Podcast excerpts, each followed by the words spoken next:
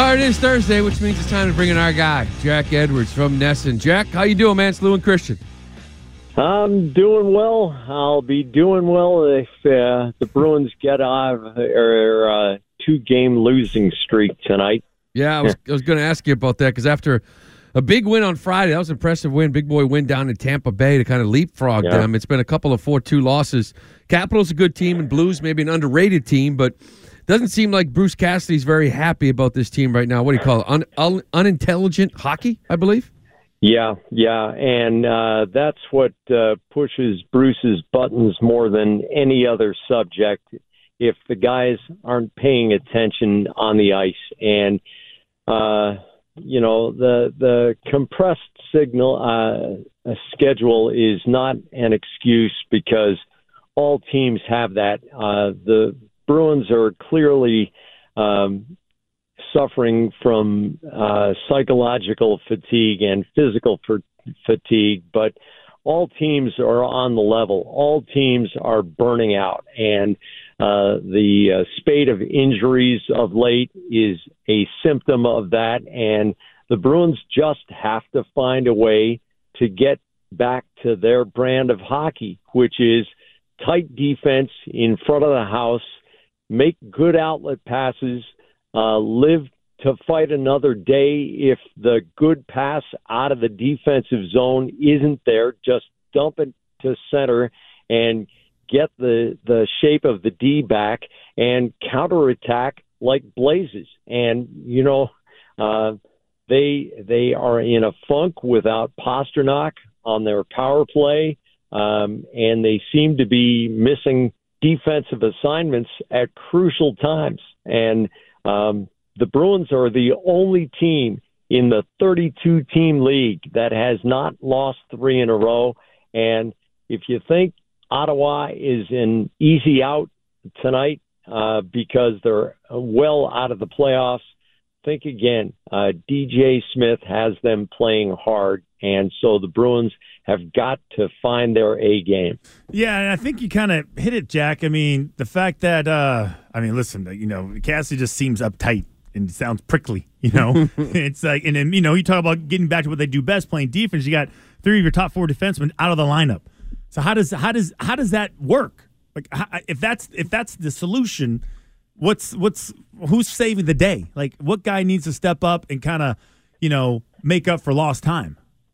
Well, you know, the old saying is trust the system and um, play your role and do the smart thing every single shift and empty your buckets on every single shift. Don't get beat on a hustle play and uh, things will work out. You know, you can accept a team beating you, but you can not accept uh, giving away opportunities that lead to a lost game. And that's what happens uh, when teams get into this mental funk. Uh, each of the three uh, games the Bruins have lost, losing three out of four now, uh, they have led the game. And, you know, come playoff time, blown leads are not acceptable. When you take a lead in a game, you change the way you play and make the opponent fight for every single inch of ice.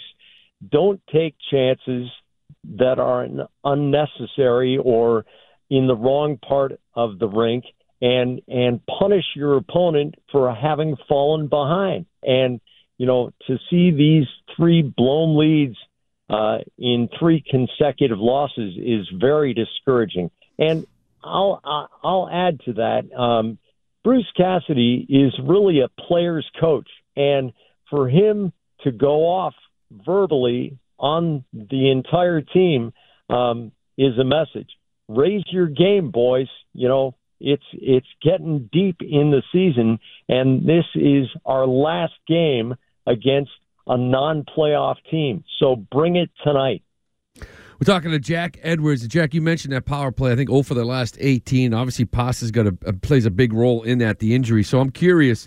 It sounds like Grzelcyk might be just be short term. Carlo, you're concerned, right? Maybe another concussion. But Pasta and Lindholm, Both sound like they thought that maybe they'd be back sooner, and it looks like it's a lot longer. Are you hearing anything with those two in particular? Yeah, week to week is not a good term uh, this time of the season. There are two weeks left in the season, um, and and that's not comforting. Um, it looks as if they're going to get Grzelcyk back tonight. Um, you know, we'll we'll know when they come out for the uh, pregame warm up. Um, but um, yeah, uh, they've got to find a way to flourish on the power play without Pastrnak on the left side threatening that one timer. Uh, they've moved guys around. We've seen Marchand on both sides of the ice. Um, the thing is that they get static. They want to make a play instead of moving their feet and moving the puck and still look for making a play. Um, in the modern NHL, uh, especially when Mike Sullivan realized the speed of the Pittsburgh Penguins entire franchise in the 2016 season, um, the the the strategy for penalty killing has really changed in an important way. Um, players deny puck handlers the time and space to make a great decision. So you've got to make the decision before the puck comes to you. You got to move to an open spot when you don't have the puck. And when the Bruins do that on their power play, they're a fearsome force. But when they don't do it, they're very easy to defend against. And they've got to solve the problem without Pastrnak because when they play that way with Pastrnak, they scrape for goals. And and when they move and move the puck, things open up for all five guys on the ice. So, you know, I have to say that toughest, you know, jobs in sports in, in, in, in the city. I was going to say quarterback, but not anymore because Mac Jones gets a pass. It, I think the number one, the toughest, most criticized position in the city would be goalie because Swayman was one of those guys that you know I feel like is starting to get some criticism. I don't know if it's warranted or not. I don't know if it's if it's just uh, I don't know uh, people just getting uptight based on the last two wins. How do you see him playing uh, as of late and moving forward? Is is he fatigued? Is he tired? Well, he's he's around his uh, total games played in any season of his career, and um, naturally you would look for uh, a fatigue factor.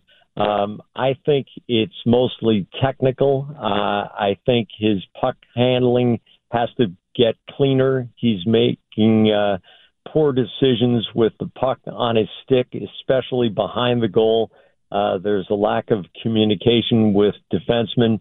Um, so when I when I look at Jeremy Swayman from like let's say 10,000 feet, not even 30,000 feet. I see a 23 year old great athlete with unlimited potential, and I urge patience for those who demand veteran perfection from a rookie. Uh, fortunately, Linus Ullmark, who will play tonight, uh, has gotten on a hot streak and he is the clear number one at this point mm-hmm. going into the playoffs. But uh, Swayman is working hard in practice, working hard with uh, the non-pareil goalie coach Bob Essensa, and he is uh, going to get better. And whether he can get better and prove that in the next two weeks to Bruce Cassidy remains to be seen. But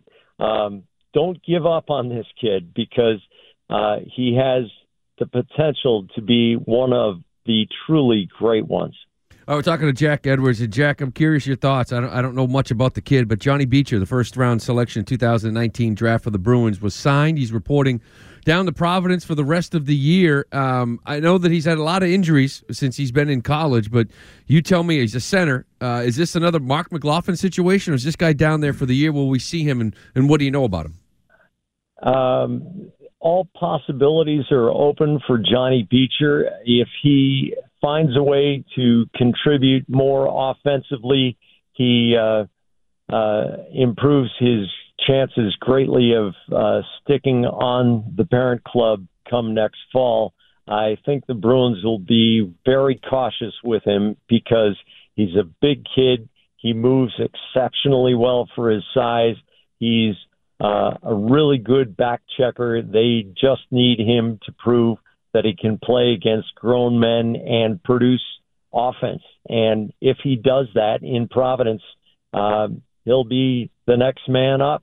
But uh, because there's there's not much threat to the varsity roster right now, and um, this is a chance for Johnny Beecher to progress rapidly through the system. So, Jack, so the 2023 Winter Classic is January 2nd at Fenway Park. The Bruins versus John Henry. Who do you got? John Henry's Pittsburgh take- Penguins. Who do you got? Uh, yeah, yeah. And your boss. Inter Yeah. corporate battle. Yeah.